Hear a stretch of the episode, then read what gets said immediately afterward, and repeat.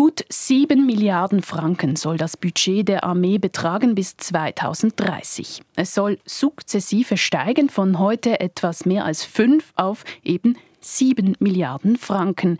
Das würde einem Prozent des Bruttoinlandprodukts der Schweiz entsprechen. Die Sicherheitspolitische Kommission des Ständerats hat der Erhöhung bereits zugestimmt. Heute diskutiert der Ständerat. Und bei mir zu Gast sind jetzt Werner Salzmann, SVP-Ständerat aus dem Kanton Bern und eben Präsident dieser Sicherheitspolitischen Kommission, und Matthias Zopfi, Ständerat der Grünen aus dem Kanton Glarus und ebenfalls Mitglied der Sicherheitspolitischen Kommission. Mein Name Monika Glauser. Ja, Herr Salzmann, nachdem der Nationalrat der Erhöhung des Armeebudgets zugestimmt hatte, Anfang Mai, wurde kritisiert, dass dies geschehe, ohne dass genau klar sei, was denn die Armee anfangen solle mit dem zusätzlichen Geld. Die NZZ etwa schrieb, ich zitiere, Wer das Budget auf Vorrat aufstockt, sorgt nicht für mehr Sicherheit, aber mit Sicherheit für mehr Verschwendung. Herr Salzmann, sorgen Sie für mehr Verschwendung? Nein, wer solches schreibt, hat keine Lagebeurteilung gemacht und weiß auch nicht, worum das es geht. Die Schweizer Armee hat in den letzten Jahren sehr viel äh, eingespart und den anderen Bereichen geholfen damit. Und wir haben im Moment die Situation, dass wir wohl Kompetenzen haben, nicht mehr alle, aber keine Fähigkeiten mehr. Das heißt, wir sind in gewissen Bereichen kompetent, etwas zu tun, aber wir sind nicht so ausgerüstet, dass wir die Fähigkeit hätten, uns zu verteidigen. Deshalb ist es absolut klar, in welchen Bereichen wir etwas anschaffen wollen. Es geht darum, die Organisation, die wir wollen mit der Weiterentwicklung der Armee, auszurüsten und nicht aufzurüsten. Herr Zopfi, Publizist Markus Somm hat etwas anderes geschrieben als die NZZ. Er lobte im Nebelspalter die Erhöhung des Armeebudgets. Markus Somm schrieb, Zitat, die Zeitenwende ist in Bern angekommen. Die Linke fällt aus der Zeit. Sind Sie aus der Zeit gefallen? Nein, wir sind nicht aus der Zeit gefallen. Die Problematik ist, dass wir zwar die Zeitenwende wird der Ukraine-Krieg sein und auch die Entwicklung der sicherheitspolitischen Lagebeurteilung, die wir jetzt natürlich vornehmen müssen.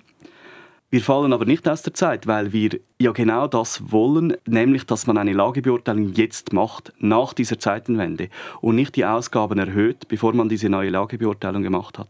Natürlich, es gibt die Berichte, Zukunft der Bodentruppen ist so ein Bericht, die aufzeigen, was die Armee braucht in den nächsten Jahren, um die Fähigkeiten zu erhalten, teilweise auszubauen.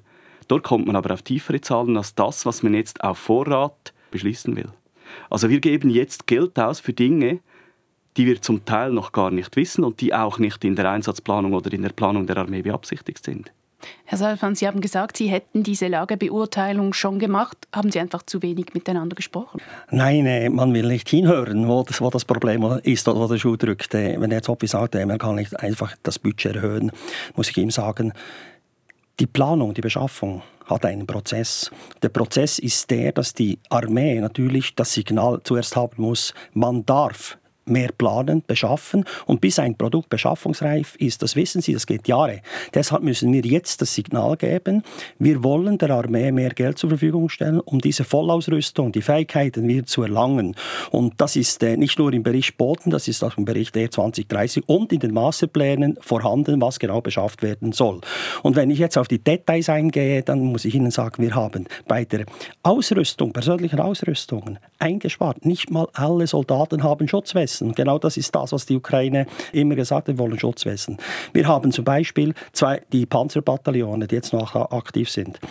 Ein Bataillon ist nicht mal mit einsatzfähigen Panzern ausgerüstet. Wir haben veraltete Artillerieausrüstungen mit nicht mehr genügender Munition. Müssen wir jetzt an die Säcke gehen, damit wir das planen können, dass es beschaffungsreif wird. Das ist das Ziel. Und diese 300 Millionen pro Jahr, das ist eigentlich der Prozess, den wir einleiten wollen, um nicht Steuern zu erhöhen, damit wir bis 2030 bereit sind, die Armee wieder auf diesen Stand zu bringen, den sie absolut nötig hat.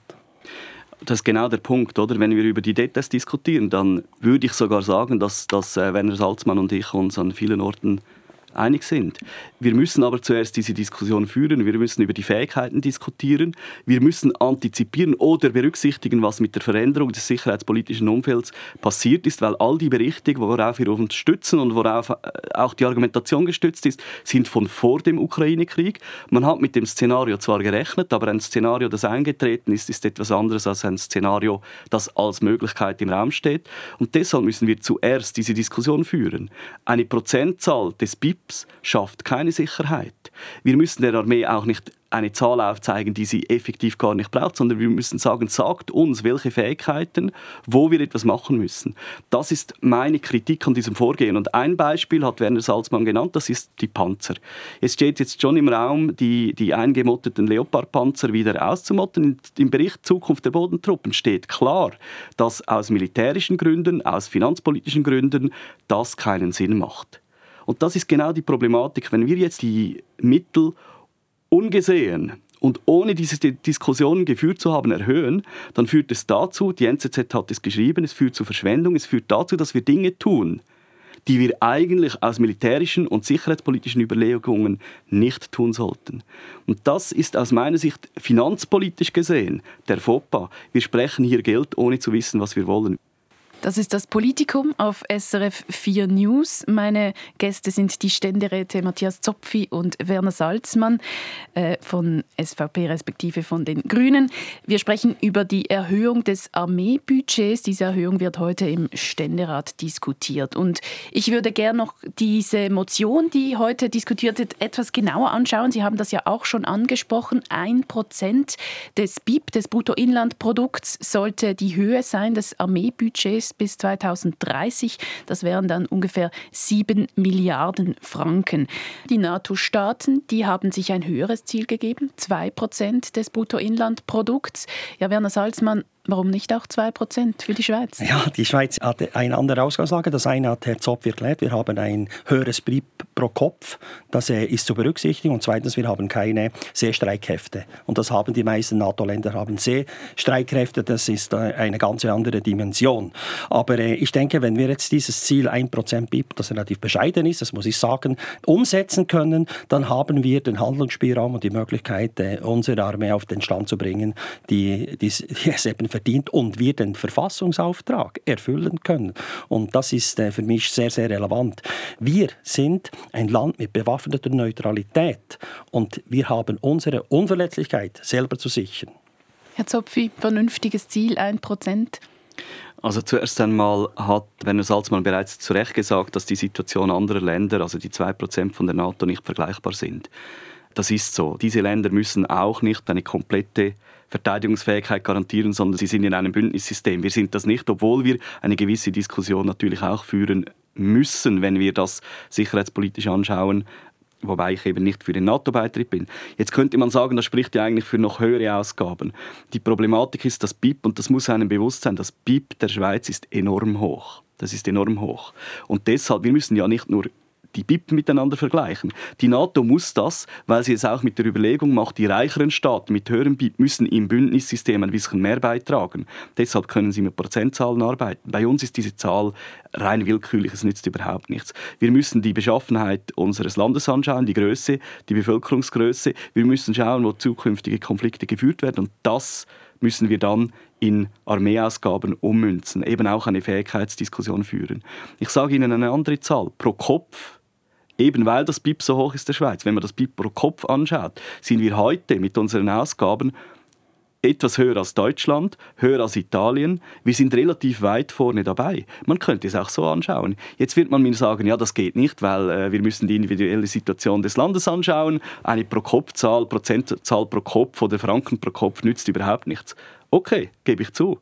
Das genau Gleiche ist es mit einer Prozentzahl des BIPs. Es nützt überhaupt nichts. Wir müssen schauen, was wir brauchen. Wir müssen nicht so tun, wie wenn wir jetzt an der russischen Grenze leben würden, sondern wir müssen schauen, für welche Fälle wir uns in Zukunft wie und auf welche Art verteidigen und rüsten müssen.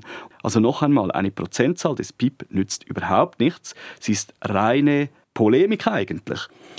Also wenn Sie unsere Pro-Kopf-Ausgaben mit Deutschland vergleichen und sagen, wir sind weit oben, dann muss ich Sie korrigieren. Die Deutschen sind in einem desolaten Zustand, das ist der erste Punkt. wenn wir das äh, so genau anschauen. Wenn wir von dieser Prozentzahl reden, ist es einfach ein Richtwert, den wir investieren wollen. Ich finde, das ist überhaupt nicht übertrieben, wenn wir diese Prozentzahl jetzt in den Raum stellen. Und wenn wir dann anschauen, was dann genau gemacht werden soll, wie der Krieg verläuft, ob Panzer gebraucht werden oder nicht, dann muss ich Ihnen einfach widersprechen. Schauen Sie in die Ukraine Ukraine, da sieht es anders aus.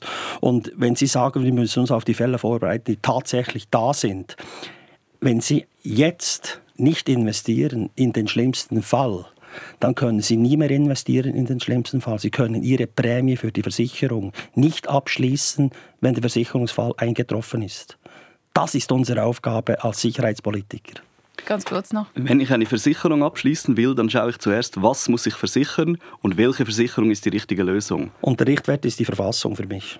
Ja, der Richtwert ist die Verfassung, mhm. aber nicht eine Prozentzahl. Ich muss wissen, was ich will. Und hier entscheiden wir, bevor wir wissen, was wir wollen. Werner Salzmann, Matthias Zopfi, ich würde die Diskussion gerne ganz kurz zum Schluss noch konstruktiv beenden. Wo geben Sie sich gegenseitig recht? Zopfi? Also ich denke, Werner Salzmann, dem ich auch attestiere, dass er eine große Ahnung von dem Thema hat, hat insoweit recht, dass wir einen gewissen Richtungsentscheid brauchen und dass wir die Diskussion über die Sicherheit in unserem Land führen müssen, dass wir vielleicht auch in den vergangenen Jahren diese Diskussion vielleicht ein bisschen vernachlässigt haben. Ich glaube, wir müssen die Diskussion wirklich führen und ich glaube, dass er dazu bereit ist. Und ich gebe meinem Kollegen Zopfi recht, dass wir nicht die NATO wollen. Da bin ich absolut gleicher Meinung. Und äh, ich bin auch gleicher Meinung, wenn er sagt, wir wollen äh, genau schauen, welche Fähigkeiten wir ausrüsten müssen. Und äh, da sind wir völlig auf der einen Seite. Nur ich bin mit dem Ablauf eben nicht ganz einverstanden, aber sonst bin ich einverstanden.